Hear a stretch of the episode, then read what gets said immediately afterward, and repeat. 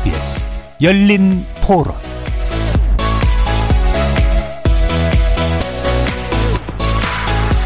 안녕하십니까. KBS 열린 토론 정준희입니다.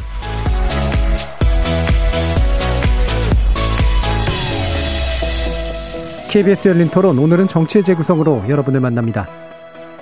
어, 대선이 오늘로 86일 앞으로 다가온 가운데 여야 대선 후보들의 행보에도 속도가 붙고 있는데요. 특히 지난 주말 이재명, 윤석열 두 후보의 선거운동 양상을 살펴보면 각각 외연 확장에 무게를 둔 듯한 모습이었습니다. 더불어민주당 이재명 후보의 경우 3박 4일간 TK 지역을 순회하면서 지역 민심 챙기기에 공을 들였는데요. 박정희, 전두환 두 전직 대통령에 대한 이 후보의 재평가 발언이 논란을 낳기도 했습니다. 한편 국민의힘 윤석열 후보는 직속기구인 새시대 준비위원회를 출범시키면서 위원장으로 영입한 김한길 전 민주당 대표를 필두로 중도, 호남, 진보 인사 영입에 대한 의지를 피력했습니다. 누구도 뚜렷한 1위를 장담할 수 없는 대선 판세에서 중도로의 외연 확장이 승부를 가를 최대 변수가 될 수 있는 조건, 정치 재구성 패널들의 전망 들어보겠습니다. 다른 한편 차기 대통령 영부인이 될 대선 후보 배우자에 대한 관심이 점점 더 높아지고 있는데요. 이재명 후보의 부인인 김혜경 씨가 유세에 적극 동참하는 등 적극적인 행보를 보이는 한면 윤석열 후보 부인 김건희 씨는 모습을 종체로 드러내지 않고 있어서 이를 두고 정치권에서 이야기가 분분합니다. 2부에서 관련 내용도 자세히 살펴보겠습니다. KBS 열린 토론은 여러분의 주인공입니다. 문자로 참여하실 분은 9730으로 의견 남겨주십시오. 단문은 50원, 장문은 100원의 정보 용료가 붙습니다. KBS 모바일 콩, 유튜브를 통해서도 무료로 참여하실 수 있습니다. 시민 논객 여러분의 날카로운 의견과 뜨거운 참여 기다리겠습니다. KBS 열린 토론 지금부터 출발합니다. 살아 있습니다. 토론이 살아 있습니다. 살아있는 토론, KBS 열린 토론. 토론은 라디오가 진짜입니다. 진짜 토론, KBS 열린 토론.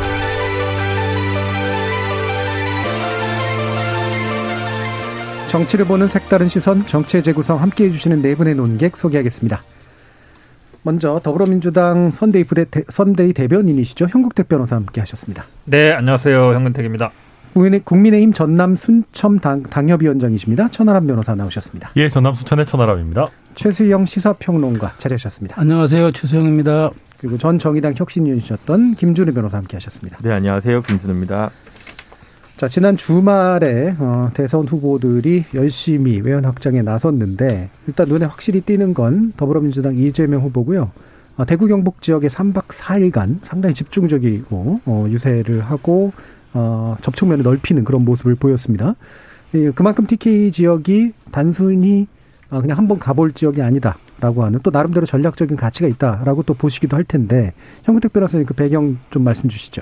네, 일단 3박 4일 갔다는 게 중요하고요. 다른 지역은 2박 3일, 물론 3박 4일 간 데도 있으면은 주로 2박 3일이었는데 지금 네 번째 지금 행보거든요. 그래서 TK가 민주당한테는 굉장히 험지죠. 그러다 네. 보니까 지난번 성, 뭐 대선 때도 한 20% 정도 얻었고 그 전에 총선 때는 뭐 10%대도 굉장히 많습니다. 근데 아마 이번에는 본인이 일단 안동 출신이고 네. 어, 그런 걸 강조하면서 30%는 충분히 하지 않겠냐 이런 이렇게 생각하고 있는 것 같고요. 실제로 여론조사도 보면 막 20대 중반 후반 이렇게 나오고 있거든요. 그래서 결국은 이게 어찌 보면 서로 이제 안방을 뭐 안방이라고 표현 좀 그럽니다면 이제 본 근거지를 예. 이제 공격자 흡수하기 위한 것인데 어 저는 어느 정도 좀 가능성이 있다라고 보는 게 왜 그러냐면 윤석열 후보가 물론 뭐 이것도 출신 따지면 그렇지만 어 구원이 좀 있죠. 박근혜 전 대통령 예. 수사했고 본인이 물론 아마 대구 경북도 많은 지지를 받고 있는 건 알겠지만 그 뚜렷한 어, 그 지역적인 뭐 정체성이라든지 아니면 그분들과의 어떤 교감 같은 거는 좀 에, 과거 같지 않지 않은가. 박근혜 대통령 정도만 안 되는 거죠. 예. 에, 그렇게 본다 그러면 한번 해볼 만하다. 그런 아마 전략적인 판단을 하는 것 같습니다. 음. 자, 이렇게 좀 방금 말씀 주셨지만 나름대로 이제 출신 지역이기도 하고, 즉 고향이기도 하고, 과거와는 좀 다른 표심들이 나올 것이다라고 하는 그런 판단도 있고 해서 상당히 공을 들이고 있는 모습인데 그런 가능성이 어느 정도 현실 가능성이 있다고 보시는지요? 그러니까 DJ 그 DJ 일에 20여 이제 지난 20여 년간 한국 정치의 일정한 여야 패턴이 있었어요. 그 예. 패턴이 뭐냐면 이제 에, 그러니까 민주당 계열, 이른바 진보정당 계열에서는 에, 호남이 선택한 영남 후보가 네. 필승 공식이었습니다. 그래서 이제 한, 한 사람들이 이제 그 문재인 대통령이 그렇게 당선이 됐고 그, 그 다음 이제 야- 야당 같은 경우, 그러니까 저, 그, 이 보수 정당 계열에서는 바로 TK의 본류적자들이 늘 항상 어, 스- 승리의 필승 공식들을 가져왔어요. 근데 이번에 사실 이, 여- 이 지점에 균열이 생긴 거죠. 왜냐하면 어, 지- 오히려 민주당에서는 뭐 이제 그 영남 후보, 예, TK, 그러니까 안동 출신의 이제 이재명 후보가 된 거고 윤석열 후보는 사실은 수도권 혹은 충청에서의 사실 이제 지역 연고성을 갖는 정치인, 뭐 제가 뭐 아주 저기서 지역적인 분류를 하는 건 아닙니다만 네. 대략적인 이제 언론의 그런 보도 패턴을 보면은 이제 그런 식의 정치이다 보니까 TK 연구성이 없어요. 그래서 조금 전에 현 변호사님 지적하신 대로 사실은 그 이 보수 정당 계열들이 호남에서 10%기가 굉장히 어려웠어요. 박근혜 대통령이 유일했고 그다음에 거꾸로 어, 민주당 후보 계열 후보들이 TK에서 얻는 표들은 거의 이제 20%가 많아에 불과했는데 이재명 후보가 지금 이 패턴을 좀 더 넘어서는 그 전략을 보이고 있다. 그러니까 일종의 이제 그 사실 좀 약간 이- 좀 약간 이례적으로 대선 캠페인을 시작하자마자 사실 호남을 굉장히 돌았잖아요. 그러니까 저는 이제 이것이 어쨌든, 토끼론으로 비유한다면 집토끼를 굉장히 잡아놓은 다음에 그 다음에 이렇게 이례적으로 과거와 같으면은 그냥 스쳐 지나갈 수 있는 TK 유세를 이렇게 지금 3박 4일 동안 장시간 간 것은 제 여- 여기에 대한 공을 들이는 거는 일종의 집토끼를 해놓고 이거는 산토끼를 잡는 게 아니라 옆집 토끼를 가져오겠다는 거죠. 네. 그러니까 중도를 가- 가는 것은 조금 더 뒤로 가고 지금 현- 현실적으로 가져올 수 있는 최대치를 가져오겠다고 지금 TK에다 저는 공을 굉장히 들이고 있는 거라 이렇게 생각을 하는데 윤석열 후보는 사실상 연고성은 없어도 지난 이준석 대표 당선으로 탄핵의 강은 건넜어요. 음. 오히려 거꾸로 지금 저 보수의 핵심 세력들은 그 당신은 이제 탄핵에 대한 생각을 지워버리고 중도의 바다로 나아가라고 지금 거의 떠밀고 있는 상황인데 그러다 보니까 약간 티켓은 좀 자유롭다. 이 지점을 사실은 그런- 그런데 영남 후보라는 저기 약간 그 정말 연고성을 가진 그, 그 이제 전략으로 이재명 후보가 깊이 파고드는 이 3박 4일의 이 행태, 저는 이 모습이 저는 또 시간이 지나면 다시 한번 올 수도 있다고 봐요. 그래서 저는 예. 상당 부분 여기에 대해서는 20% 이상의 결과도 좀 기대할 수 있지 않을까라는 예, 예. 생각을 저는 합니다. 예, 기대할 수 있을 것 네, 같다. 그러면 국민의힘 물론 이제 천하람 변호사님은 기반이 호남이시기 때문에 윤 후보께서 오히려 호남에 뭔가 공을 들여주시길 바라는 마음도 있으실 텐데 어, 나름대로 그래도 안팎이라고 볼 수 있는 TK 지역에 대해서 이재명 후보가 보여주고 있는 관심 어떻게 보세요? 네, 저는 바람직하다고 봅니다. 그러니까 우리 어, 기존에 비해서 지역주의가 미치는 영향력이 확실히 줄어든 선거예요. 이번 대선이 오히려 이제 뭐 세대라든지 뭐 각각의 이념적인 뭐 분화 이런 것들이 네. 더 중요시되는 선거이기 때문에 이제는 TK에서도 뭐 민주당이 30% 이상 얻고 호남에서도 어 저희 국민의힘이 20% 이상 얻는 그러니까 뭐 좀 정상적인 그런 정치 지형으로 돼야 되는 선거라고 보고요. 그래서 저는 이재명 후보께서 열심히 TK에 공을 들이시는 거는 뭐 좋다라고 봅니다. 우리 네. 정치 전체적인 발전을 위해서. 근데 이제 어, 그러니까 조금 한계가 있을 수밖에 없는 지점은 TK가 이제 국민의힘을 무비판적으로 지지하는 거는 아닌 것 같아. 점점 이제 그거는 네. 줄어들고 있는데 확실히 반문 정서가 강한 지역이긴 음, 하거든요. 음. 그러다 보니까 이재명 후보가 문재인 정부와 아직까지는 선명하게 차별화를 하는데 성공은 못 하고 있다 보니까 예. 어, TK에서 그게 얼마나 과연 가능할 것인가는 좀 지켜봐야 될 것 같고요.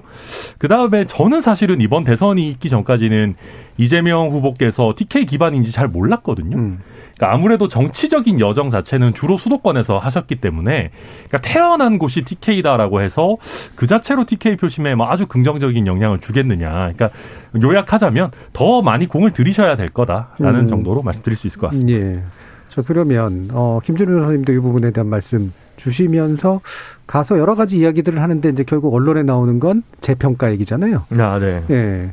과연 이런 재평가 방식이라고 하는 것이 논란 이외의 어떤 다른 반대 효과를 불러일으킬 수 있는가? 어떻게 보세요? 일단 첫 번째 그 이 메타버스 기획에 대해서는 저는 이제 높게 평가하는 예. 편이고요. 그래서 오히려 이제 주말 껴서 3박 4일 가고 다른 지역도 그렇게 가는데 저는 여러 직능 행사를 가는 것보다 이걸 그냥 한 일주일씩 메타버스. 가는 게 예, 더 음. 좋다라고 생각하는데 거기까지는 과단성 있게 못 간 것 같아요. 음. 지금 윤 후보도 보면 뭐 강릉 하루 잠깐 갔다가 뭐 어디 갔다가 서울 왔다가 동해 번쩍 서해 번쩍 하잖아요. 이제 그거보다는 그냥 한 지역에 그냥 오래 파서 한 음. 일주일씩 있는 것도 좋다고 저는 보는데 아직 그렇게까지 일정 빼기는 쉽진 않았을 겁니다. 그래서 네. 이 기획 자체는 어, 건강한 기획이라고 저는 이제 생각을 하고요. 어, 전직 대통령과 관련돼서 과감한 이야기를 한 건 너무 과감해가지고, 예. 어, 좀 도를 넘었다라고 생각이 들고, 특히 이제 전두환 씨에 대한 뭐 경제에서 일정한 성과를 인정해야 된다라는 투로 이제 다부동 전투지에서 얘기를 했는데 두 개가 틀린 것 같아요. 일단 다부동 전투와 관련된 그런 뭔가 그 전쟁에서 희생당한 분들이 많은 곳에 갔을 때는 오히려 어, 군대나 국가를 위해 희생했던 분들에 대한 보상이 여전히 제대로 안 되는 것들이 되게 많은 것 같다. 이 부분에서 내가 더 신경 쓰겠다. 이런 장소에 걸맞는 정책과 메시지를 던지는 게 더 유능한 거였다. 그래서 일단 첫 번째 거기서 경제와 별 상관없는 다부동 전투에서 전두환 대통령 음. 전직 대통령을 언급한 건 저는 미스라고 보고요. 예.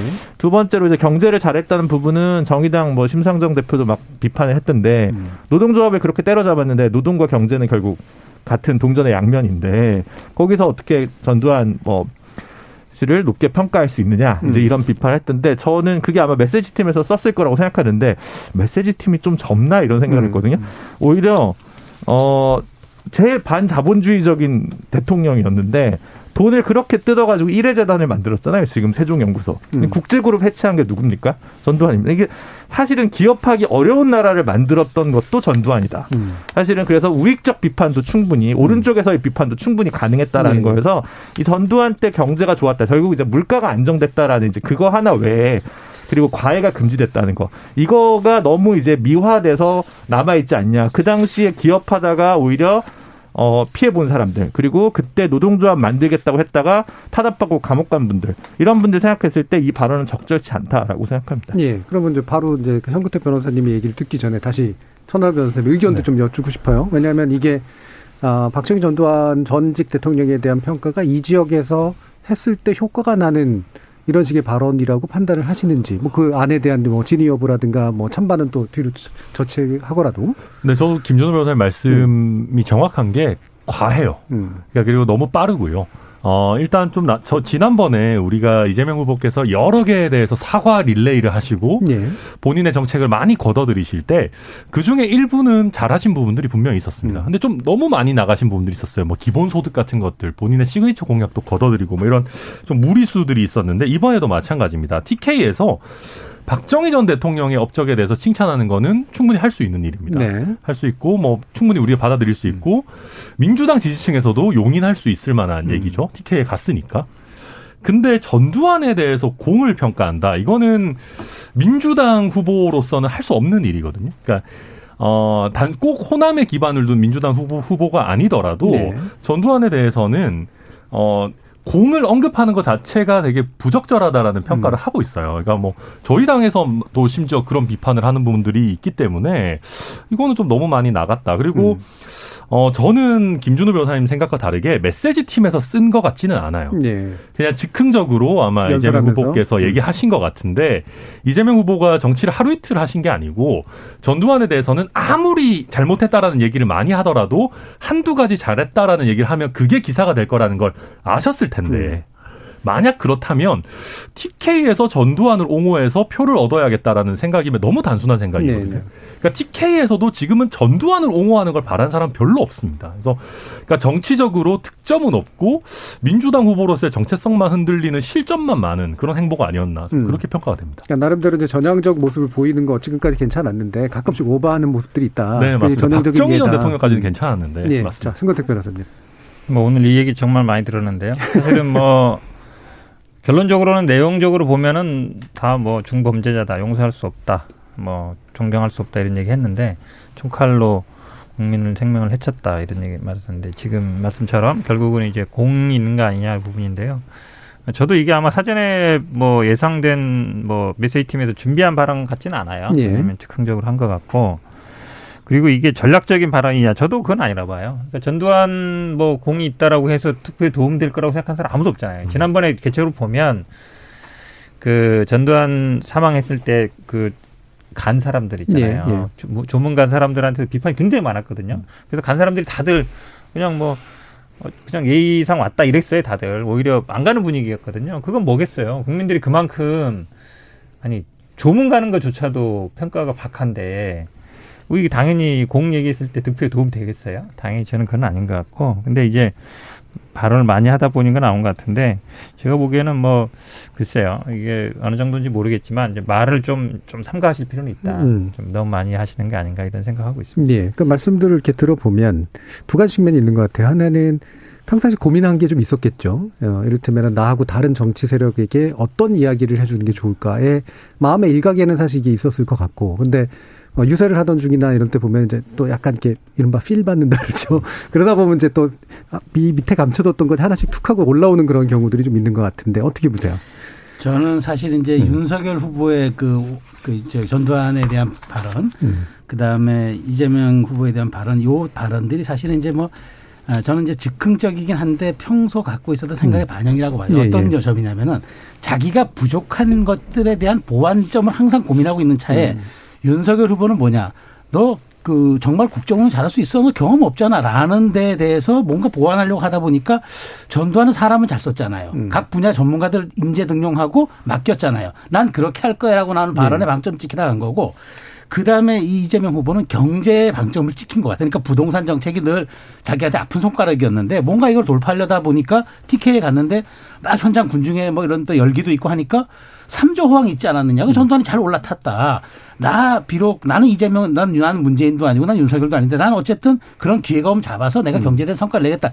이 생각이 머리에 있는데 그게 현장의 열기와 네. 약간의 이제 여기에 이제 어 부스터가 되면서 이제 그 오른 것 같아요. 그런데 이 생각이 아주 없었지는 않았다. 그러니까 본인이 뭔가 약점을 보완하려고 뭔가 다른 것들을 소환하는 과정에서 전두환이라는 사람이 지역에 온거가 있으니까 덜커덕 소환이 된 건데 그러니까 이런 게 좀 위험하다는 거죠. 그러니까 사실은 뭐 저도 이제 뭐 대선 때 현장 공보 수 공보 책임을 지고 한번 수- 한 적도 있습니다만 이게 현장 가면은요 완전 분위기가 달라요. 막 그렇겠죠. 시장 같은 데 가보, 가보면은 진짜 통제불능의 그런 약간 열기들이 있어가지고 예. 그럴 때 사실 후보가 욱하는 게 있을 수 있어요. 그러니까 이건 정말 이건 뭐 조심시킨다고 되는 건 아닌데 특히나 이렇게 민감한 소재, 휘발성이 강한 소재, 이날의 강한 소재들은 늘 조심해야 한다. 저는 그 말을 하고 싶습니다. 예, 음, 비슷한 생각이신 것 같아요. 그러니까 현장이 가지고 있는 네. 분위기에서 이제 쭉 올라온 게 있고, 그게 또 이제 평상시 잘 정리되는지 못 정리되는지 모르겠지만 그 생각이 이제 올라오게 예, 된다는 말씀이시죠. 거죠. 자, 그럼 국민의힘 얘기 한번 해볼 텐데요. 자, 후보 직속 기구입니다. 새시대 준비위원회. 새시대가 영어로 쓸 때도 새시대더라고요. 예. 아, 네. 어. SSD로 이렇게 예, 되더라고요. 아 그게 예, 영어로 뒤에 준비위원회는 프레퍼토리로 돼 있는데 예. 예, 앞에 새시대라고 돼 있더라고요. 예. 깜짝 놀랐어요. 예, 재밌었는데 예. 이게 이제 민주당 전 민주당 대표인 김한길 위원장이 이제 위원장을 맡게 되시고 이게 이제 막 그 이른바 중도 확장 플랫폼이 된 것이다라고 지금 얘기를 하고 있는데 자 이 부분은 일단은 현근택 변호사님의 평가를 한번 좀 먼저 좀 들어볼까요? 예. 여러 가지 생각이 들죠. 왜냐하면 뭐 김만길 대표가 민주당 대표를 한 건 맞습니다만 나중에 국민의당으로 나갔고 네. 그 다음에 뭐 정치 일선에 오래 있던 분들은 아니거든요. 그러면 무슨 생각을 할까 생각을 들어보면 음 이제 어쨌든 당선이 돼도 이제 여소야대란 말이에요. 그러면 당연히 이제 정계 개편을 생각 안 할 수가 없고 왜냐면 국회에서 뭐가 안 될 거 아니에요. 180석 정도니까 어, 어느 정도 이제 안정적인 의석을 확보해야 될 거란 말이에요. 총선까지는 2년 이상 남았고 그 생각을 안 할 수 없을 것 같고 그러면 당연히 이제 호남 기반이나 예전에 국민의당에 했던 사람들이나 이런 사람들을 이제 영입하려고 하겠죠. 그런 생각인 것 같고 근데 이게 저는 오묘하게 생각이 맞는 것 같아요. 세 사람이 예를 들어 윤석열 후보랑 김종인 총괄이나 김한길 지금 위원장. 이제 위원장이나 거의 비, 생각이 뭐냐면 생각을 해보세요. 윤석열 후보는 일단 당선되는 게 중요하죠. 음. 당선되는 데 중요한데 지지 기반이 호남이라든지 이쪽으로 넓히는 게 중요하고요. 김종인 비대위 총괄위원장은 뭐 저는 모르겠지만 계속 뭐 정계 개편 비슷한 얘기를 하고 있거든요. 네. 저왕제 대통령을 어떻게 해야 된다 이 말은 저는 사실 내각제 하고 싶다는 얘기로 들려요. 그렇죠. 대선 이후를 보는 거죠. 그렇죠. 음. 이후로. 왜냐하면 본인이 계속 대선 나오고 싶어 해요. 이번에 출판 기념회도 하고 예전에 지난번에 나갔었고. 근데 대통령 안 될 건 본인이 제일 제일 알 거예요. 음.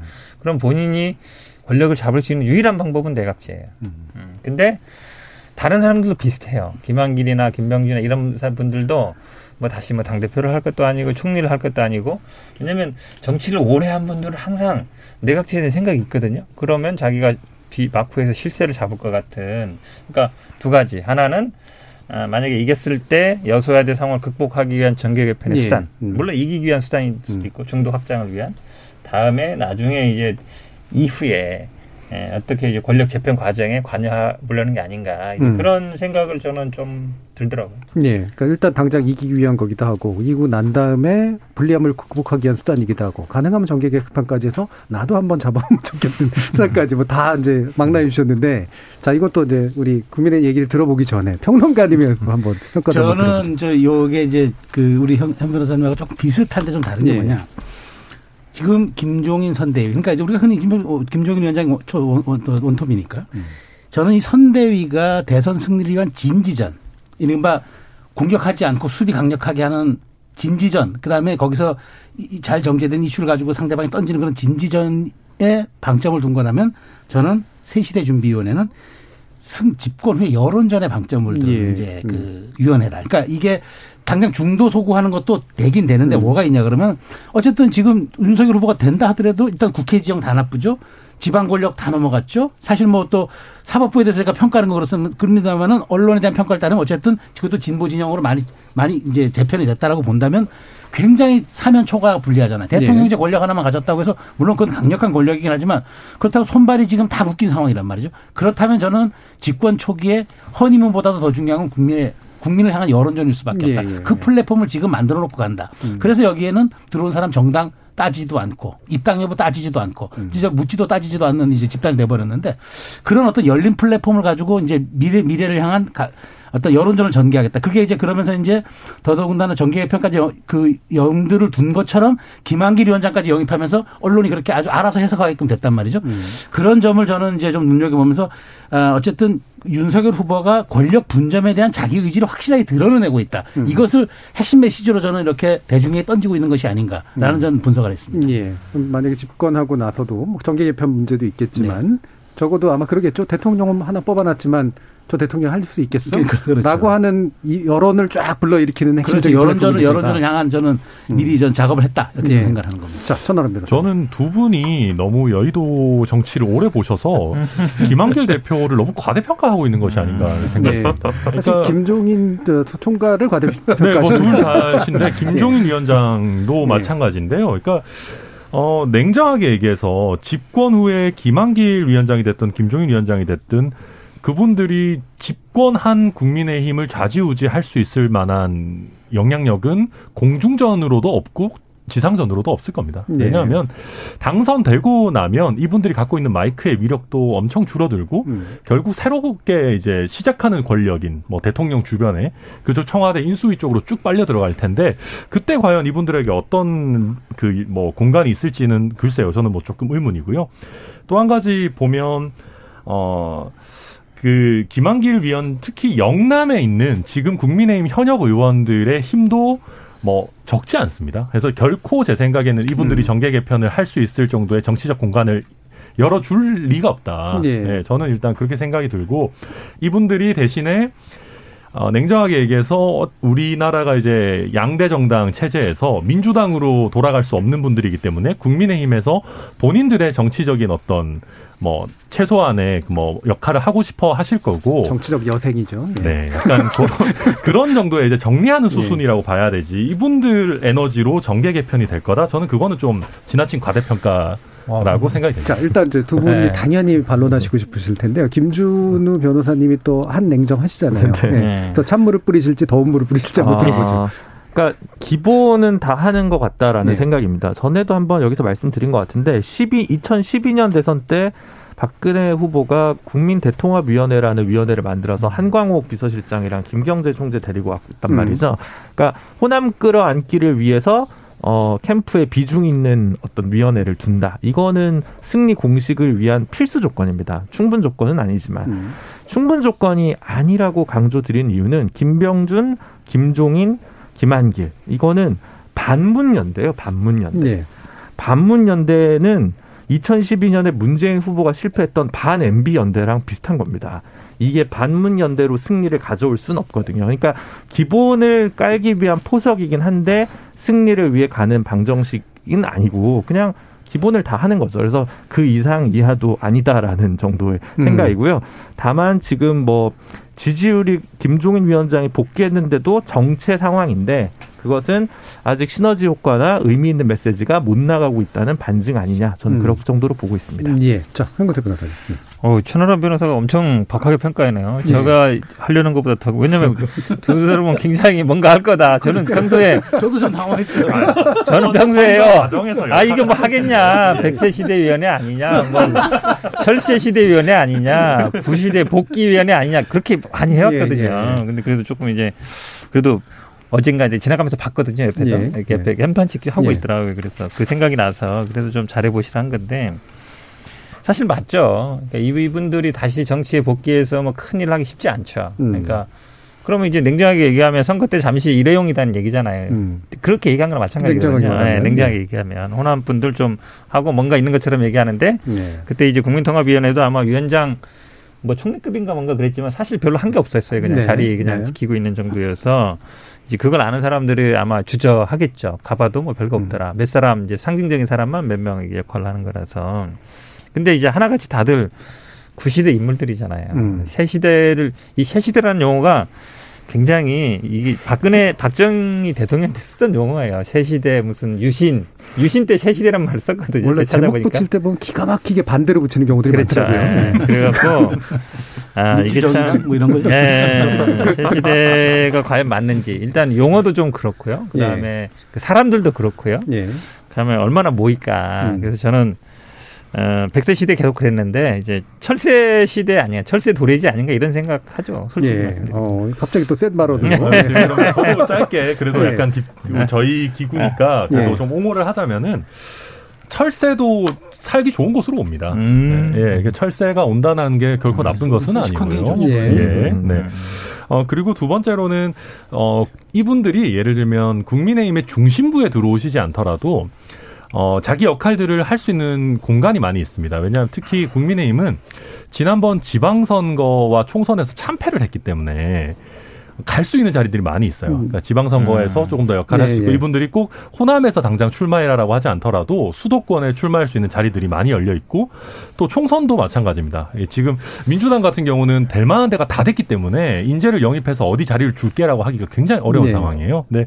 그래서 이분들이 정치적인 여생, 아니 표현이 좀 그렇지만 여생. 역- 남은 역할을 하시기에는 국민의힘이 네. 나쁘지 않다. 그리고 예. 특히 이- 이분들 중에 좀 길게 본다면 저희 호남은 솔직히 텅텅 비어 있다 해도 과언이 아니거든요. 예. 그러니까 당장 여기 호남에서 당선이 되지 않더라도 여기서 본인의 정치적 영향력을 발휘할 수 있는 부분들이 있기 때문에 그런 점들을 찾아서 이제 날아오신 게 아닌가. 음. 날아왔어요. 예. 아니, 저는 박선생 그러니까. 제가 조금 전에, 조금 전에 말씀드렸지만 음. 이게 굉장히 전략적 조직이에요. 그러니까 네. 저는 왜 이렇게 보냐면은 국민이 윤석열 후보에 자꾸 아, 갖는 의아점이 있어요. 혹시 저야 정치 초년생이 저렇게 제왕적 대통령 걸 주면은 혹시 적폐청산 이름으로 또 다 대한민국을 또 네, 네. 청산하지 않을까 뭐 여러 가지 그리고 잘할까? 그러니까 여기는 권력 분점에 대한 메시지를 이렇게 내는 거라 좀 보는 거니까 걱정하지 마라. 내 주변에 여러 가지 사람들로 나는 나눌 것이고 내가 집중 안 할 것이고 이렇게 좀 전문가 당신 다 아는 사람들 아니냐 이런 사람들 내 전면에 써서 설- 쓸 테니까 날 너무 걱정하지 마라. 그런 식의 저는 여론전을 환기시키는 거라고 보기 때문에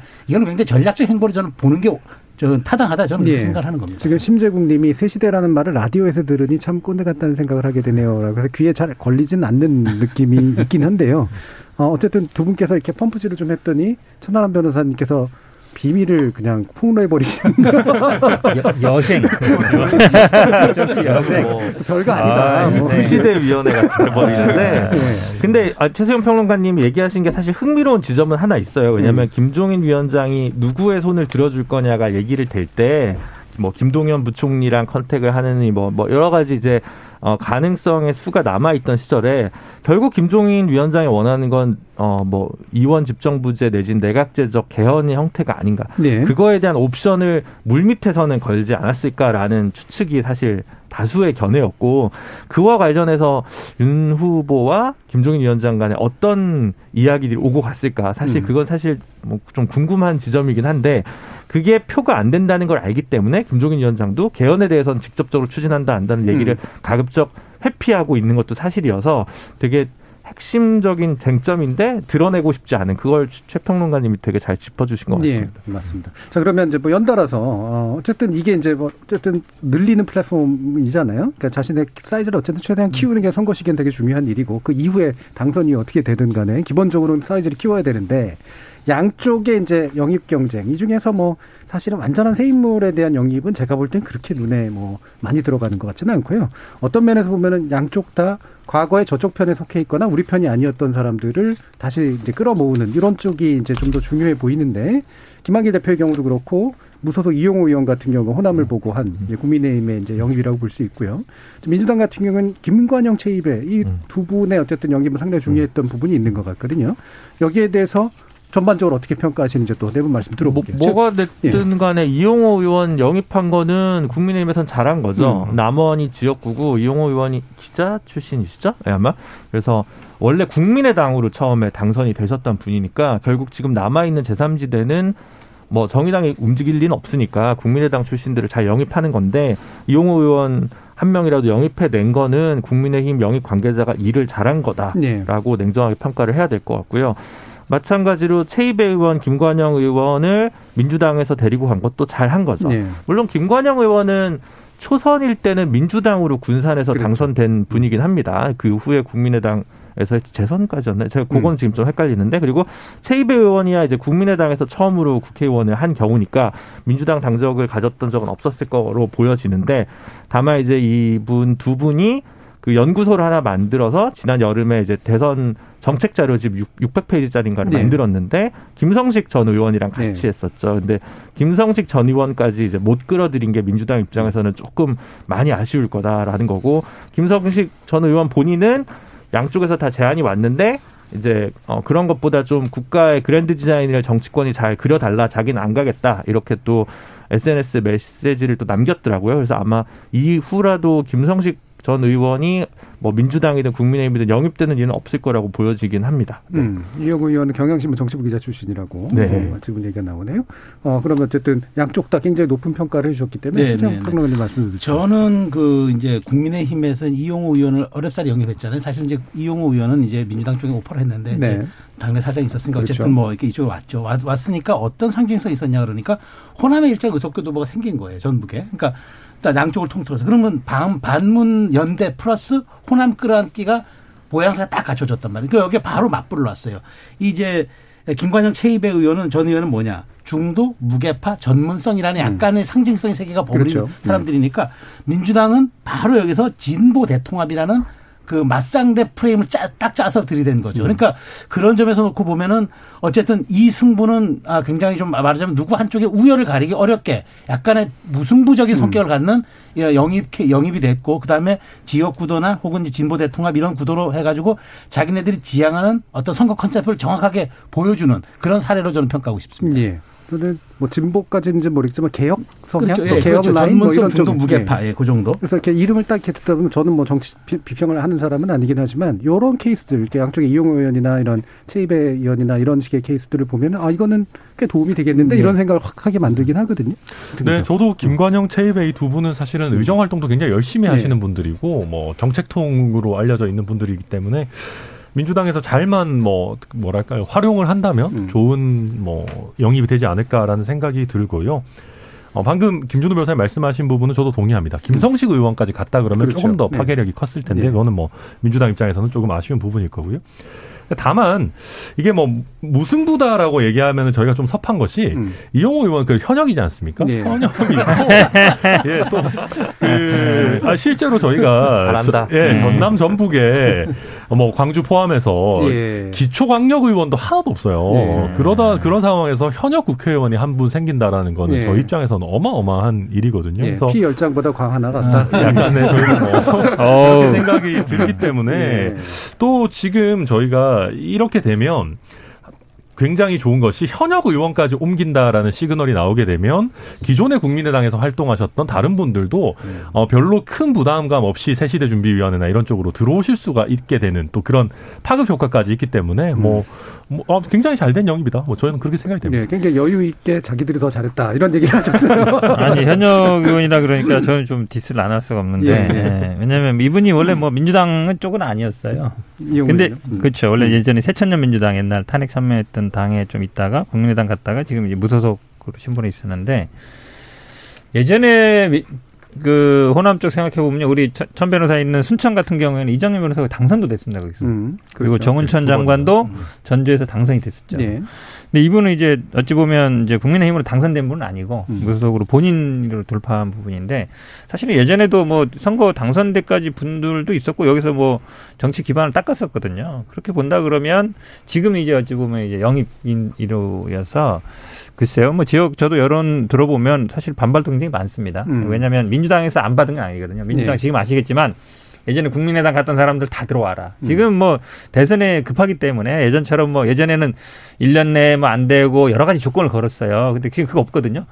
다 올 사람 다 와라 이거예요. 그러니까 본인도 우리가 노한 게 아니라 본인이 선택을 한 거죠. 음. 선택을 한 건데 어, 현역 한 분이 그러면은 한마디로 얘기하면 이제 전 의원 두 분보다 더 낫냐 이렇게 되는 거라서 정량적으로 네. 제가 보기에 뭐 그렇게 평가할 수 있는 건 아닌 것 예. 같고 현실적으로 뭐 조직이 간다 뭐 이런 예, 얘기겠죠. 그렇죠. 아. 예. 조직이 안 와요. 그 밑에 시도 의원들이요. 시도 의원들이 항의 안 성문 따라갑니까? 예. 시도 의원들이 항의 저 해가지고 예. 오히려 성명서 내고 막 이랬어요. 예. 그러니까 제가 보기에 따라갈 분은 거의 없을 거다. 음. 이러 보고 김관영에는 물론 이제 뭐 군산 분이시잖아요. 군산에서 당선도 됐었지만 아마 정치 개혁 쪽으로 좀 하실 것 같고 최입 의원은 아시다시피 뭐 비례대표였지만 정책 쪽으로 역할을 하시는 분이잖아요. 당장 나오시면서 어 김종인 비대위원장하고 경제민주화하고 토론해보자. 아그 얘기 너무 고맙. 예, 예, 왜냐면 김종인 비대위원장을 누가 과연 상대할까 이런 생각이 많았거든요. 음. 근데 최입 의원이 어쨌든 던진 거잖아요. 정책적으로 던진 거라서 저는 뭐 경제 민주화 아니면 정치 개혁 이런 데좀 맞는 분들을 모셔왔다. 음. 이렇게 평가하고 싶습니다. 네. 자, 그럼 1부 마치기 전에 어, 간단하게 한 1분 정도씩만 여론조사 추이에 대해서 어떻게 보시는지에 대한 나름의 해안들을 좀 들어보고 싶어요. 예, 지금 여러 가지 뭐 좀 복잡하게 이제 내용이 나오고 있는데 추세는 어쨌든 있긴 있어서 일단 최영선 평론님. 네네. 그 저는 어쨌든 추세를 놓고 보면은 음.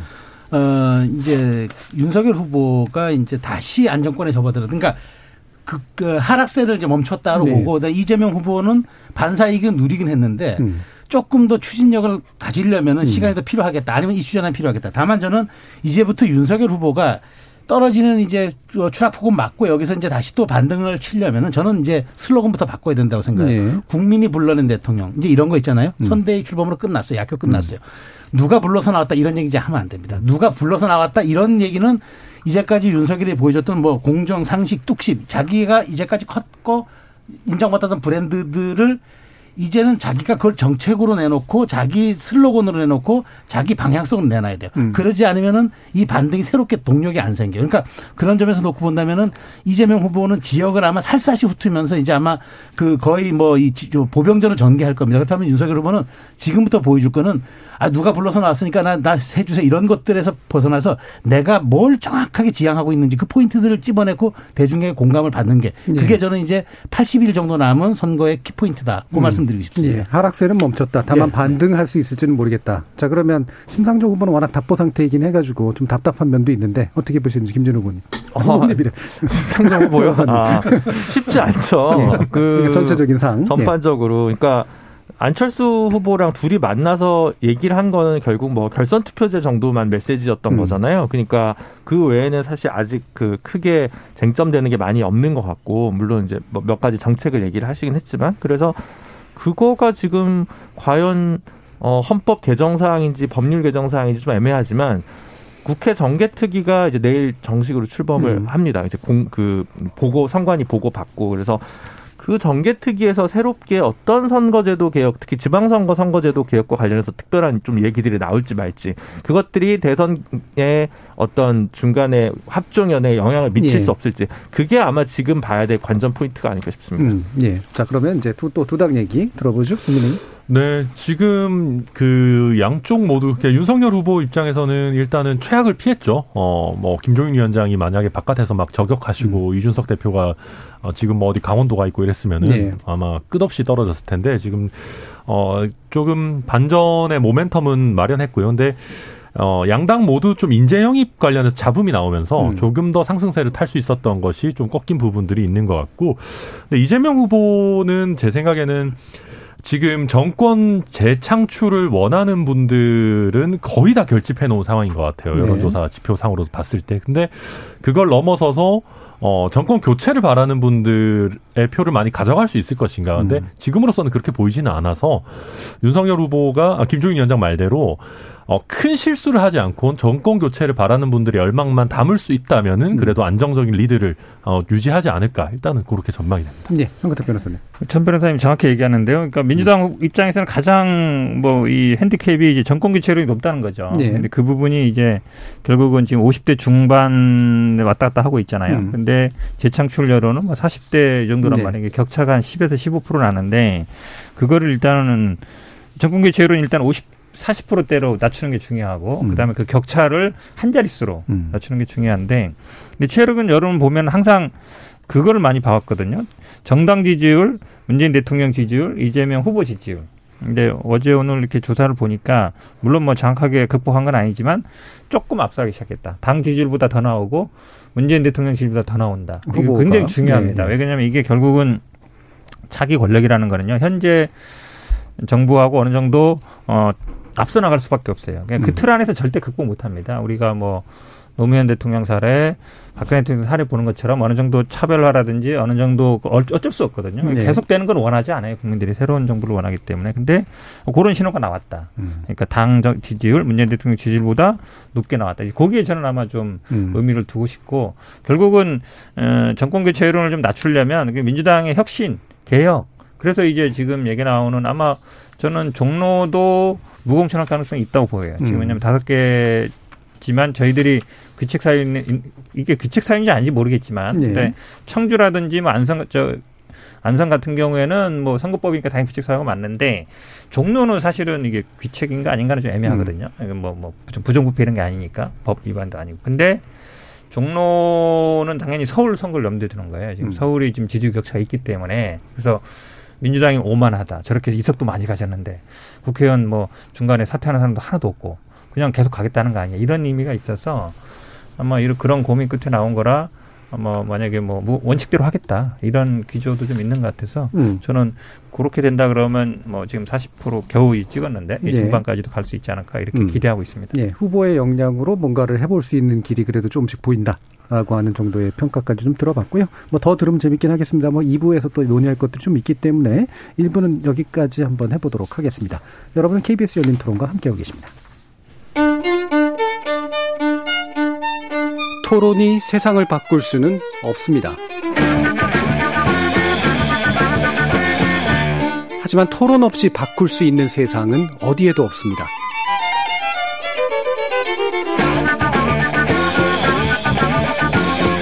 세상의 선한 변화를 갈망하는 당신.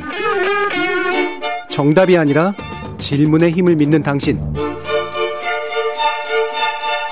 우리 KBS 열린 토론에서 만납시다.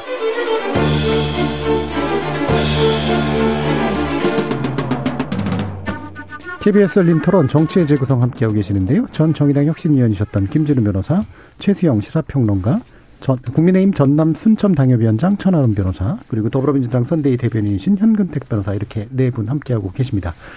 자, 지금 이제 대선 후보 배우자 관련된 이야기인데요. 어, 이게 뭐 내부에 어떤 논란들이 있다라는 걸 일단 접어두고라도 어쨌든 상반된 행보가 나타나고 있는 건 분명한 것 같고 이재명 후보 부인인 김혜경 씨의 행보가 최근에 부쩍 주목을 받으면서 플러스 요인으로 작동한 듯한 느낌은 주는데 김건희 씨의 행보는 마이너스인지는 모르겠지만 적어도 최근에 어떤 모습상으로 봤을 때 이렇게 뭔가 더해지는 모습으로 가고 있는 건 분명히 아닌 것 같아서 일단 어떻게 보시는지 네 분 간단한 얘기들을 한번 좀 들어보죠. 최수영 평론가님부터. 그러니까 저기 국민의힘에서는 그러니까 지금 김건희 배우, 그러니까 김건 후보의 배우자 김건희 씨의 등판이 네.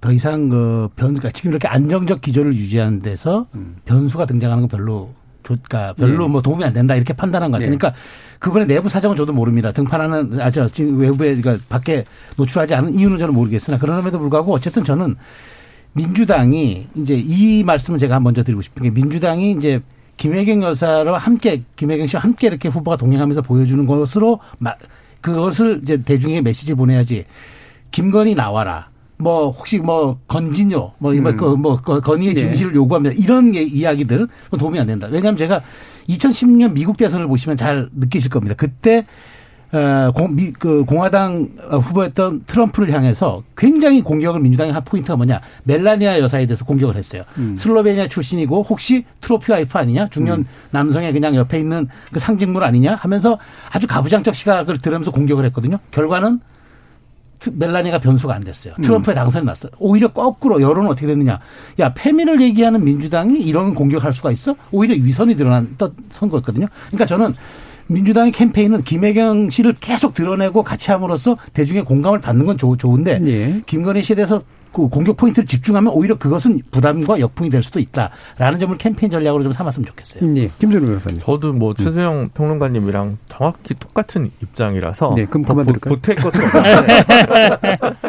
그러니까 어쨌든 그 어, 몇 개는 뭐 공격 포인트를 남겨둘 수는 있죠. 예. 뭐 이제 뭐 경력 위조 문제, 학력 음. 위조 뭐 문제라든가 몇 가지 아니면 이제 장모 리스크라든가 그 정도까지만 그치면 좋을 것 같다는 생각이 들고요. 그리고 어, 지금 부족한 거는 대장동 이슈를 어떻게 극복, 극복할 것이냐. 음. 부동산 문제, 그러니까 부동산 가격 상승, LH 사태, 대장동 이 세 개의 부정적 키워드가 시너지 효과를 일으키면서 사실 이재명 후보의 어떤 골든 크로스나 이런 거를 제약하고 있는 거거든요. 뚫어야 될 지점은 거기서 어떻게 정면으로 마주할 거냐지 다른 변화구로 이게 승부가 나는 게 아니다 이런 생각이 음. 듭니다. 예, 이게 참 두 가지는 분리해 봐야 되는데 예를 들면 그 서로 경쟁하는 정당이 상대의 약점을 공격하는 방식에 대한 냉정한 판단도 필요하고요.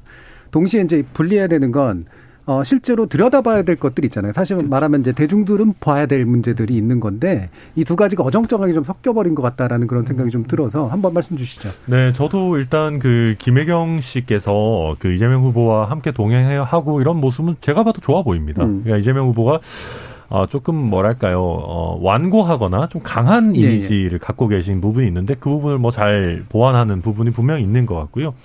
근데 그런 플러스적인 요소를 넘어서서 이제 김건희 씨에 대한 네게, 네거티브는 별로 효과가 없다라는 거는 저도 당연하게 음. 당연하다라고 생각합니다. 이제 어, 김건희 씨의 비호감도가 높아진다고 해서 이게 바로 후보의 비호감도로 높아진 그 연결되는 것은 아니거든요. 예. 오히려 섣부르게 뭐 외모 관련해서 막 얼굴 평가 이런 공격 같은 거 하다가 그게 더 어떤 민주당 전체의 비호감도를 높일 수 있는 부분이기 때문에 조금 조심할 필요가 있고요. 또 한 가지는 국민의힘 입장에서 보면 김건희 씨가 등판을 언제 할지는 뭐 아직 내부적으로 조율된 건 아닙니다. 뭐 들리는 얘기에 의하면 그 정인이 일주기에 뭐 이제 거기에 이렇게 좀 방문하면 어떻겠느냐라는 음. 아이디어가 나왔다가 김건희 씨가 아 그거는 정인이의 사건을 겪은 분들에게 예의가 아니지 않냐 예, 예. 오히려 본인이 주목을 받으면 어떡하냐라는 뭐 얘기를 했다고도 하는데 뭐 어쨌거나 이런 얘기를 또 언론에 공개할 정도로 김건희 씨에 대한 우호적인 이미지를 만들려고 이제 국민의힘 선대위 입장에서도 여러 가지를 시작하고 있는 거죠. 음. 아, 그럼에도 불구하고 저는 제 개인적인 바람으로는 사과할 부분은 좀 확실하게 사과하고 예, 예. 어, 그 다음에 이제 네거티브 뭐 의혹 제기에 대해서는 확실하게 싸워야 된다라는 생각이고 뭐 학력이나 경력 이런 부분에 대해서는 좀 뭐 겸허하게 사과하는 모습 보여주는 것이 오히려 국민들에게 더 이미지를 높일 수 있는 부분이 아닌가 하는 생각이 저는 뭐 듭니다. 예, 그 학력이나 경력이나 뭐 도이치모터스 관련된 문제라든가 또는 뭐 장이 장모에 관련된 문제라든가 이렇게 이제 공생활에 연관된 영역들에서 이제 국민의힘이 보이는 태도는 뭐냐 이 부분에 대한 네. 지적을 해주신 그것 부분은 같아요. 당연히 검증의 음. 대상이 되는 거죠. 예, 네. 알겠습니다. 네, 황건택 변호사님. 이게 뭐 어려운 문제인데요. 근데 음. 저는 뭐 세 분하고 생각이 조금 다릅니다. 왜 그러냐면 음 우리 선거법에 어떻게 돼 있냐면 허위 사실에 이런 게 들어 있어요. 명시적으로 돼 있는 게 출생지, 가족 관계, 신분, 직업, 경력, 재산, 행위, 뭐 소속 단체, 지지 여부 이렇게 네. 예를 들어놨거든요. 네. 그다음에 등 쉽게 얘기하면 신분이나 직업 같은 거 있잖아요. 가족 관계, 그다음에 경력 이런 게 다 허위 사실의 중요한 요소로 들어 있는 거예요. 이런 게 이제 검증 대상이 되는 거죠. 음. 뭐 행위도 물론 들어 있습니다만. 근데 저도 뭐 예를 들어서 그분이 뭐 이름을 바꾼 거, 막 있어 많이 하잖아요. 뭐 제 주변에도 많고 뭐 성명할 수 있죠. 그다음에 뭐 결혼 전에 뭐 어떤 사람들 만나고 아무 중요하지 않죠. 뭐냐면 뭐 결혼했다가 이혼하는 사람도 있는데 근데 이제 문제는 이런 거죠. 만약에 그 만나는 사람들이 어 예를 들어서 뭐 검사인데 그 사람이 예를 들어 어머니 뭐 장모와 관련 이렇게 어머니겠죠 당시 어머니와 동업하는 사람들의 어떤 그런 관계에 관여했다. 그 왜냐하면 이 피해자들이 주장하고 있으니까 고소하는 사람들이 어 김건 씨와 관련된 뭐 검사들이 관여해서 본인들이 그런 피해를 입었다 주장하고 있거든요. 근데 네. 이건 단순히 그냥 단순히 뭐 개인적인 사적 영역은 아니라고 보이고 그다음에 이제 학력 경력 얘기하는데요. 사실은 학력 부분에 대해서는 뭐 논란이 많죠. 근데 뭐 확실하게 100% 이런 건 아니지만 조금씩 조금씩 이제 한 게 있었는데 이 경력 부분이요. 우리가 보통 경력하면은 어느 회사에 다녔다. 그러면 내가 어떤 단체에 속해 있었다. 이게 경력이거든요. 네. 그러면 김원 씨 같은 경우는 어- 이게 뭐가 문제가 되냐면 그럼 우리 코바네 컨텐츠를 설립해서 전시를 한 건 알아요. 그러면 그건 다 공개된 거니까. 그럼 그 이전에 뭘 했느냐. 이제 그 문제가 되는 거거든요. 그 그거는 제가 보기에 당연히 검증이 포함된다라고 보고 지금 신분도 얘기가 나오는 게 사실은 신분이나 가족 관계 부분도요. 사실 어 이게 이제 봉건 시대 아니냐 그럴 텐데 이게 또 문제가 되는 겁니다. 예를 들어서 어떤 관계냐. 친척 관계냐, 인척 관계냐 이런 걸 얘기하는 거거든요. 여기서 또 신분이라는 게 우리 과거처럼 뭐, 뭐 이런 그런 신분을 얘기하는 건 네. 아니에요. 본인의 어떤 지위를 얘기하는 거라서 저는 최소한 공직선거법에 나온 거에 해당되는 것들은 당연히 검증 대상이 된다고 보고 음. 국민들도 어 당연히 이제 부- 부인은 건전 대상이라 봐요. 근데 거기에 쟁점은 사생활과 관련된 걸 포함될 거냐 안 될 거냐. 그러니까 음. 검증해야 된다는 건 제가 보기에 뭐 오늘도 조- 여론조사 보니까 한 80% 넘는 것 같은데 근데 실제로 이제 사생활은 포함되지 않아야 된다는 게 많더라고요. 근데 문제는 이거죠. 뭐가 사생활이냐. 그래서 제가 예를 들은 거예요. 네, 이런 것들은 네. 법에 있는 거다라고 들은 거라서 제가 보기엔 뭐 법에 나온 정도는 당연히 검증 대상이 될 수밖에 없지 않은가 이렇게 보고 있습니다. 예. 예, 지금 이제 조건이라고 하는 게 그거 같아요. 아까 다들 잘 지적해 주셨지만 예전에 보궐선거 때도 비슷한 모습들이 있었는데 민주당이 상대당의 약점이라고 생각하는 걸 직접 공격하는 건 별로 효과가 없었거든요. 오히려 안 좋았던 측면도 좀 있었고. 근데 이제 대신 이제 반대되는 케이스 같은 경우에 막 예를 들면 지금 이제 그 김건희 씨 같은 케이스가 김혜경 씨에게 만약에 더 씌워진 의혹이었거나 문제였다면 현재 지형은 꽤 달랐을 것 같은 느낌이 든단 말이죠. 아무래도 여당이라서 더 그런 면도 좀 있을 거고. 그래서 이게 어떻게 이제 풀어나가는 것이 맞는가. 정치 전략과 또는 별개로 이제 선거 과정에서 어떻게 푸는 것이 맞는가. 이제 이런 궁금증 같은 게 좀 있거든요. 어떻게 보세요? 저는 김건희 씨가 이걸 문제를 피해갈 수는 없어요. 선거 예. 기간 남은 80일 동안 아무렇게 안 하고 할 수는 없어요. 그러니까 다그현 변호사님 말씀하신 대로 거기에 대한 일정한 자기 소명을 내놔야 돼. 내놓지 않고 저 이건 뭐 천안 천 변호사도 말씀하셨으니까 예. 저는 그건 당연한 전략이라고 보는데 저는 이 타이밍을 지금 한번 보고 있는 것 같아요. 제, 제, 제가 만일 그 전략가라면 저는 이렇게 할 것 같다는 생각이 듭니다.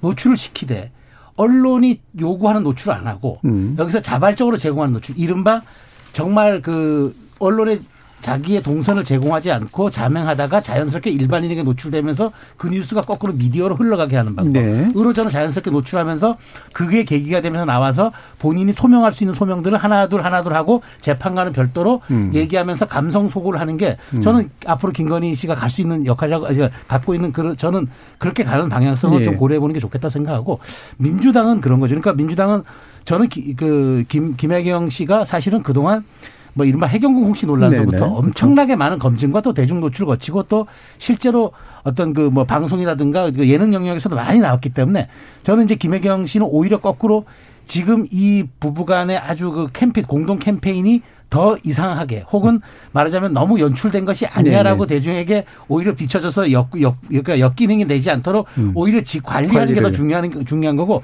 김건희 씨는 좀 그렇게 말하자면 low-key로 가되 음. 적절한 시점에 어떻게 대중에게 노, 노출시키느냐 그 부분을 고, 그 정말 고민할 시점이 왔다라고 저는 그러니까 생각합니다. 언젠가는 어쨌든 합니다. 다뤄질 예, 수밖에 예. 없는 다뤄질- 거니까 다뤄질- 다뤄질 다뤄지는. 방식을 잘 선택해야 네, 되는데 네, 그렇습니다. 네. 요즘식으로 얘기하면 꾸안꾸네요. 예, 그렇죠. 꾸민 듯안 그렇죠. 꾸민 듯 하면서 이제 가야 된다. 봅니다. 그러면서도 우리, 저는 우리 예. 많이 얘기하는 얘기예요. 우리 천 변호사하고도 얘기하는데 그런 식으로 약간 간접 노출 예, 예. 생각할 수 있을 것 같고 지금 사실은 그 김혜경 여사 같은 경우에도 그런 고민이 있죠. 같이 다니는 것도 있는데 예전에 김정지 여사 호남 다닌 것처럼 좀 네. 별도로 다니는 것도 하나의 방법이다라고 생각하고 있거든요. 음, 실제로 음. 그런 얘기도 나오고 있어서 사실은 이제 같이 다니는 거는 당연히 이제 예, 상대 후보를 어느 정도 생각하는 거잖아요. 네. 근데 그거는 네. 제가 봐도 어 우리 쪽에서 쓸 수 있는 카드가 많지 않다 그러면 음. 별도로 다니는 것도 낫다. 음. 괜찮다고 봅니다. 예, 네, 그, 예 맞습니다. 그래서 저는 그 김건희 씨가 자맹을 해서 언론에 노출시키는 전략으로 한다면은 제가 또 그 분야의 제일 전문가이기 때문에 순천에 한번 오셔가지고 네. 예, 또 아, 비슷한 동선을 한번 해도 좋을 것 같고 예. 근데 저도 현 변호사님 방금 말씀하신 게 맞는 게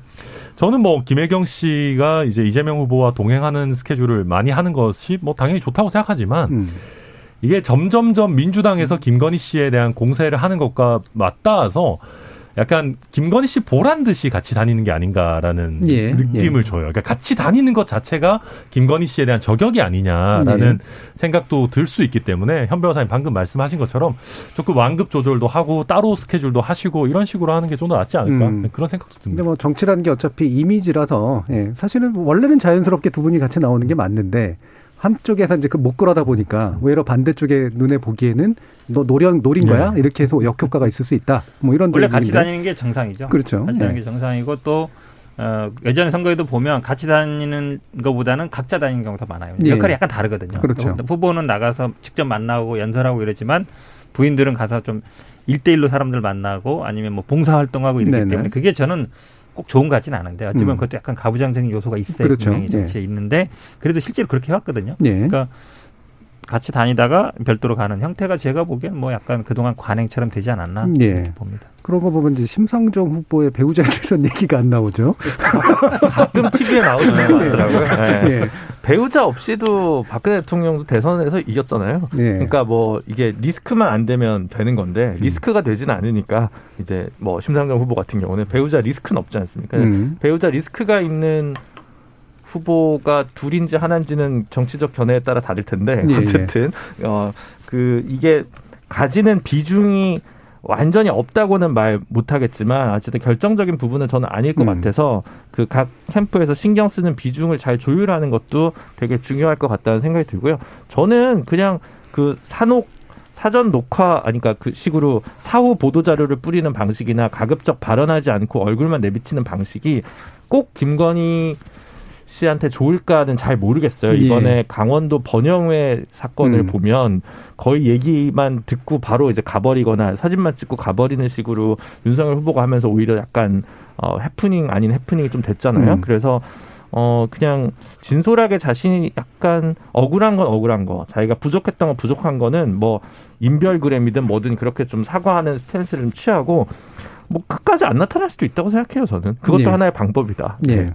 0564님께서 이재명 후보 부분은 너무 쇼하는 것처럼 보여서 볼 때마다 민망스럽습니다라는 의견 주셨고요. 또 0649님은 국민의힘 모든 인사는 국무를 뽑는 선거가 아니라고 하지만 배우자가 대통령 당선되면 호칭이 다를 뿐이지 그냥 국무가 되는 거 아닌가요? 당연히 검증해야죠 라는 말씀도 주셨는데 자, 이 발언도 좀 중요한 것 같긴 합니다.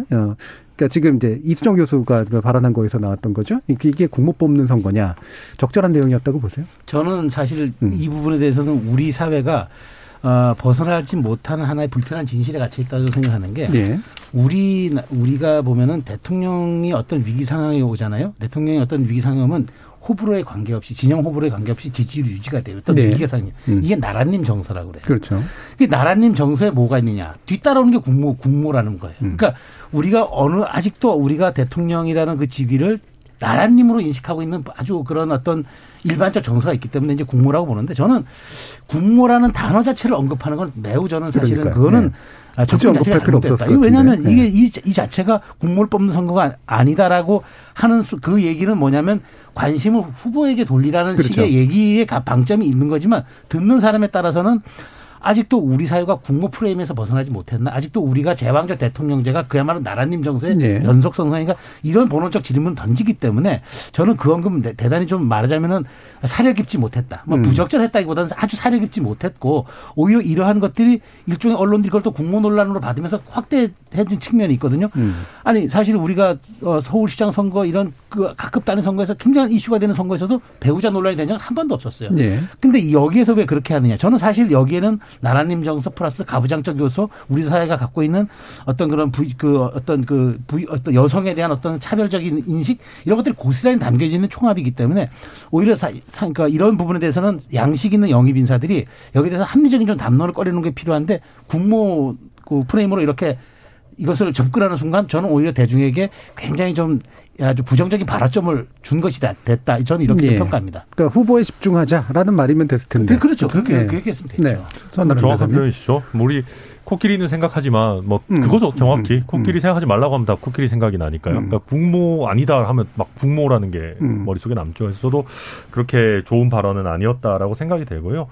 그 영부인이 될 수 있는 사람이니까 검증을 해야 된다라는 부분은 저는 맞다고 생각합니다. 네. 맞다고 생각하고 근데 아, 다만 어 저는 이 검, 검증 논란이 뭐 여러 가지 공적인 영역 내지는 재산 형성 과정에서의 노- 영역이 아니라 뭐 과거사 뭐 논란 내지는 어떤 개인 개인의 사적인 과거 논란이나 뭐 외모 논란 뭐 이런 것들로 가다 보니까 저는 역설적으로 국민의힘 입장에서는 좀 마음이 가벼워진 부분도 있다고 봐요. 음. 그러니까 어떻게 보면 정말로 제대로 된 송곳 같은 검증을 할 게 없으니까 그냥 어, 나쁜 이미지를 덧칠하려는 시도만 넘치는 것이 아니냐 하는 인식도 저는 국민들께 준다고 보거든요. 그러니까 음. 그런 면에서 저는 지금 민주당에서 하고 있는 전략은 그냥 완전히 그냥 가십성 전략인데 맨날 입으로는 정책 선거 해야 된다. 뭐 윤석열 후보랑 토론하자라고 하시는 분들이 왜 이렇게 하시는지는 저는 잘 이해는 안 되고 그러니까 어 그리고 뭐 당연히 아까 말씀하신 부분 저도 다 동의합니다. 이제 우리가 국모라는 단어에 대칭되는 건 결국 국부 아니겠습니까? 예. 근데 우리가 아직까지도 대통령을 잠깐 동안 5년이라는 짧은 기간 동안 우리의 우리의 선택으로 권력을 잠시 위임해 주는 대상에 불과한 건데 이 대통령이라는 지위를 아직까지 국부라고 생각하고 있다 있는 게 참 많다라는 것도 어떻게 보면 참 어, 슬픈 일이다. 저는 두 가지는 음. 나눠봐야 될 것 같아요. 왜냐하면 지금 뭐 민주당에서 얘기하는 이른바 본부장 리스크라고 이제 표현을 만들어서 부인 장모 논란이 예. 있는데 제가 뭐 누차 여기 저 그 열린 토론에서 말씀드리지만 문재인 대통령의 지지율이 이토록 높은 이유는 친인척 비리가 가장 적은 대통령이기 때문에 역대 대통령과의 예. 차별점이 그게 제일 크다고 생각하고 그러면 이 부분과 관련해서는 충분히 다양한 위법 범법 논란, 뭐 공소시효 지난 부분도 음. 있겠습니다만 상당히 있습니다. 음. 장모나 또 배우자도 주가 조작과 관련된 부분도 있고 그러니까 이 검증이 뭐 너무 불필요하다 이렇게 생각하진 전혀 않죠. 예. 전혀 않은데 음. 어, 과도한 국모 프레임과 관련돼서 사실은 이제 제일 심했던 건 제가 생각하기에는 보수 진영에서 노무현 후보 공격했을 때 같아요. 음. 뭐, 뭐 장인이 빨갱이니 예. 뭐 아니면 뭐 대학을 나왔니 안 나왔니 음. 이거 가지고 사실 문제를 삼았던 거거든요. 이제 뭐, 어, 그 당시에 보수의 정서가 그런 게 있었어요. 예. 뭐 경기여고나 뭐 이화여고를 음. 나오고 뭐 대학을 어디를 나오고 이런 분들이 그리고 뭐 저기 누구죠? 뭐 이순자 예. 여사부터 해가지고 뭐 어 뭐 김윤옥 다 그렇게 음. 어느 정도 이제 학력이 좀 어느 정도 있는 분들이었던 건 사실이고 보수가 이제 그런 프레임이 좀 있었습니다. 그러다 보니까 그때 권양숙 여사가 굉장히 공격을 많이 받았었는데 예. 그래서 이거는 사실 한편으로는 국민의힘에 좀 업보가 있다라는 음, 음. 생각을 한편으로 들긴 해요. 근데 저는 어, 뭐 민주당이 그래 그럼에도 불구하고 어, 이거에 그렇게 가져야 되는 경중 완급 조절을 되게 좀 영밀하게 하지 않으면 역풍으로 돌아올 거다라는 네. 생각이 많이 듭니다. 제가 이제 그 반대 케이스면 어땠겠냐라고 얘기한 음. 게 이제 그런 거예요. 이렇게 상황에 따라서 굉장히 다른 프레임들이 만들어지는 건 분명한 것 같고. 예. 이게 이제 부인과 후보 둘 다 똑같이 잘 안 나오고 있죠. 부인도 나와 계속 뭐 나올 거 나올 거 어떤 식으로 나온다 그러는데 일단 안 나오고 있고 후보도 사실은 뭐 행사장에는 다니고 있지만 방송이라든지 토론에 안 나오고 있거든요. 근데 과연 이게 맞느냐라는 생각이 들어요. 왜냐하면 결국은 검증이라는 거는 대중적으로 하는 거거든요. 누가 뭐 수사기관이 하는 게 아니라 언론에 노출되고 노출은 본인이 직접 말을 하는 거예요. 인터뷰에서 말을 하고 어떤 거에서 질문했을 때 하는 거고. 근데 두 사람 다 그러니까 윤석열 후보도 별로 잘 안 나오고 있고 토론도 잘 안 나오고 생방송 잘안 나오고 있고 지금 부인은 오히려 지금 뭐 대중 앞에 거의 안 날려져 있잖아요. 예. 그러고 보면 당연히 관심을 갈 수밖에 없어요. 저도 뭐 국무 뽑는 선거라고 생각하지는 않고요. 용어 자체가 좀 뭐 잘못돼 있죠. 근데 영분이라는 위치가 영분이라는 표현도 저는 잘 모르겠어요. 예. 맞는지 모르겠는데 어 조금 우- 뭐 국무까지는 아니지만 어쨌든 뭐 예산도 배정되고 활동을 하잖아요. 그다음에 직책도 있고 그런다 음. 그러면 당연히 이 에, 다른 사람들은 모르겠는데 또 뭐 재산 공개 대상도 됩니다. 당연히 음. 그렇게 본다 그러면 왜 이렇게 말이 많은가? 그 지금까지 또 이런 분이 없었어요. 이렇게 많은 뭐 어쨌든 의혹이 되고 되고 이렇게 네. 많은 논란이 되는 분이 없었단 말이죠. 제가 보기에는 거의 처음인 것 같아요. 그동안 대선 후보 부인들은 대부분 보면은 가정 주부이거나 아니면 그냥 뭐 큰 활동을 해더라도 아주 뭐 논란이 많지는 않았거든요. 이호 여사 정도 제외하고 그렇죠. 예. 그렇게 본다 그러면 어 국민들이 관심을 가는 건 당연히 하다라고 볼 수밖에 없고 또 윤석열 후보와의 관계 부분도 과- 문제가 되는 거죠. 왜냐하면 대수 이제 검사 어쨌든 뭐 지금 어떻게 만났느냐 조남욱 회장 얘기나 뭐 라마다 호텔 얘기 나오는 것도 사실은 그게 그냥 개인적으로 뭐 누가 스님이 소개해줬거나 조남욱 회장이 다른 사적으로 이렇게 한 게 아니라 여러 사람들이 관련돼 있단 말이죠. 거기에 또 권력, 뭐 동업, 뭐 돈 문제 이런 게 섞여 있는 거니까 저는 뭐 어떤 식으로든지 간에 국민들 앞에 그 질문을 예. 받을 수밖에 없고 음. 그런 질문 받았을 때 답할 준비가 돼 있어야 된다. 네. 저는 그래야만 이 공직을 수행할 수 있다라고 보고 있습니다. 네, 지금 기획 비업 시어님께서 영부인 후보가 유세 현장에 나오네 안 나오네 왜 말이 많은지 이해가 안 됩니다. 대통령이 되면 좋든 싫든 영부인 역할을 하게 될 텐데 선거에 큰 영향을 미치는 요인은 아니라고 봅니다라고 생각해 줬고요. 0488님은 미국과 비교하는 건 우리나라의 특성을 무시하는 거 아닌가 싶은데요. 한국은 미국과 달리 여전히 유교적 베이스가 남아 있어요. 장모는 이미 실형까지 받았고 부인도 재판에 회부돼 있는데 팩트 검증 차원에서 지적하는 게 뭐가 나쁜가요? 라는 또 그런 의견도 주셨습니다. 시간이 많이 남진 않았습니다만 여러분들 흔히 뭐 본부장 리스크라는 표현을 씁니다마는 이게 이제 제가 볼 때는 선거에서 정말 중요한 변수가 될까. 현재까지 정서상, 예, 그 흘러가는 모습상, 이제 그런 의심은 드는데, 만약에 대통령이 당선되면 그 이후는 어떨까라는 생각도 사실 좀 있어요. 그래서 어떻게 잘 정리하는 게 필요한가에 대한 의문점이 계속해서 남는데, 음, 나름의 전망들이 있으시면 한번 전망 좀 해주시죠. 최세용 평론가님. 글쎄 저는 본부장 리스크가 이제 선거에서는 저는 큰 변수는 안 될 것이다. 네. 그러니까 뭐 김종인 위원장이 큰 실수만 안 하면은 뭐 정권 교체 가- 가능할 것이다. 얘기한 연- 연속성이 있는 것 같은데 저는 그거죠. 이제 일단 뭐 그 뭐 부- 본인, 그러니까 저는 가장 중요한 게 여기서 본인 거라고 봐요. 본인 이제 고발 사주 의혹하고 예, 이제 예.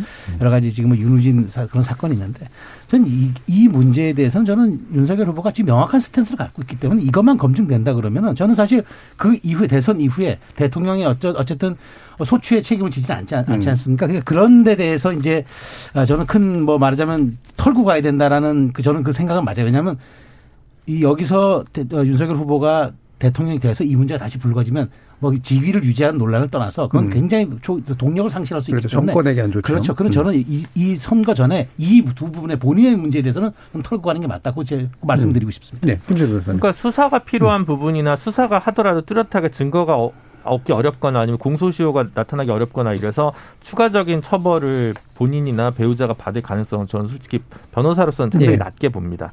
다만 어, 대선 이후 만약에 후보가 당선 윤석열 후보가 당선되더라도 음, 지난주에 각하당한 행정소송 그렇죠. 그리고 10월달에 이제 패소했던 1심 소송 즉 윤석열 검찰총장에 대한 징계가 정당했는지 여부에 대한 소송의 결과가 나중에 참 역사에 어떤 희비극으로 기록될지 그거는 지금 이미 재판이 들어가고 있는 거니까 법원에서 판단할 노릇이고 음. 사실 사건 자체가 아주 복잡한 사건이 아니기 때문에 2심 법원 고등법원 판결이 대선 전에 날 수도 있습니다. 속도를 내려고 마음을 먹으면 근데 현실적으로는 좀 어려울 것 같긴 보입니다만 그래도 만약에 10월 달에 1심 난 거는 지금 굳이 뭐 재판부에 속도를 내면 선고할 수도 있는데 뭐 그 가능성은 매우 낮습니다만 어쨌든 집권했는데 그 본인 징계 부당하다고 하면서 나를 쫓, 쫓아 보냈다고 했는데 징계가 정당했다고 얘기되면 되게 뭔가 음, 폼이 안 나는 그런 그렇죠. 대통령이 되는 상황은 분명히 초래할 가능성이 굉장히 높아 보입니다. 왜냐하면 저는 그 징계에 관련된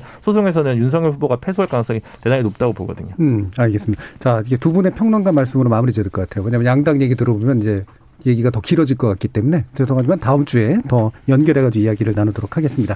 자, KBS 열린 토론 정체 재구성은 오늘 이것으로 모두 마무리하겠습니다. 오늘 함께 해 주신 현근택 변호사님, 그리고 천하람 변호사님, 최수영 평론가님, 김진우 변호사님 네 분 모두 수고하셨습니다. 감사합니다. 감사합니다. 감사합니다.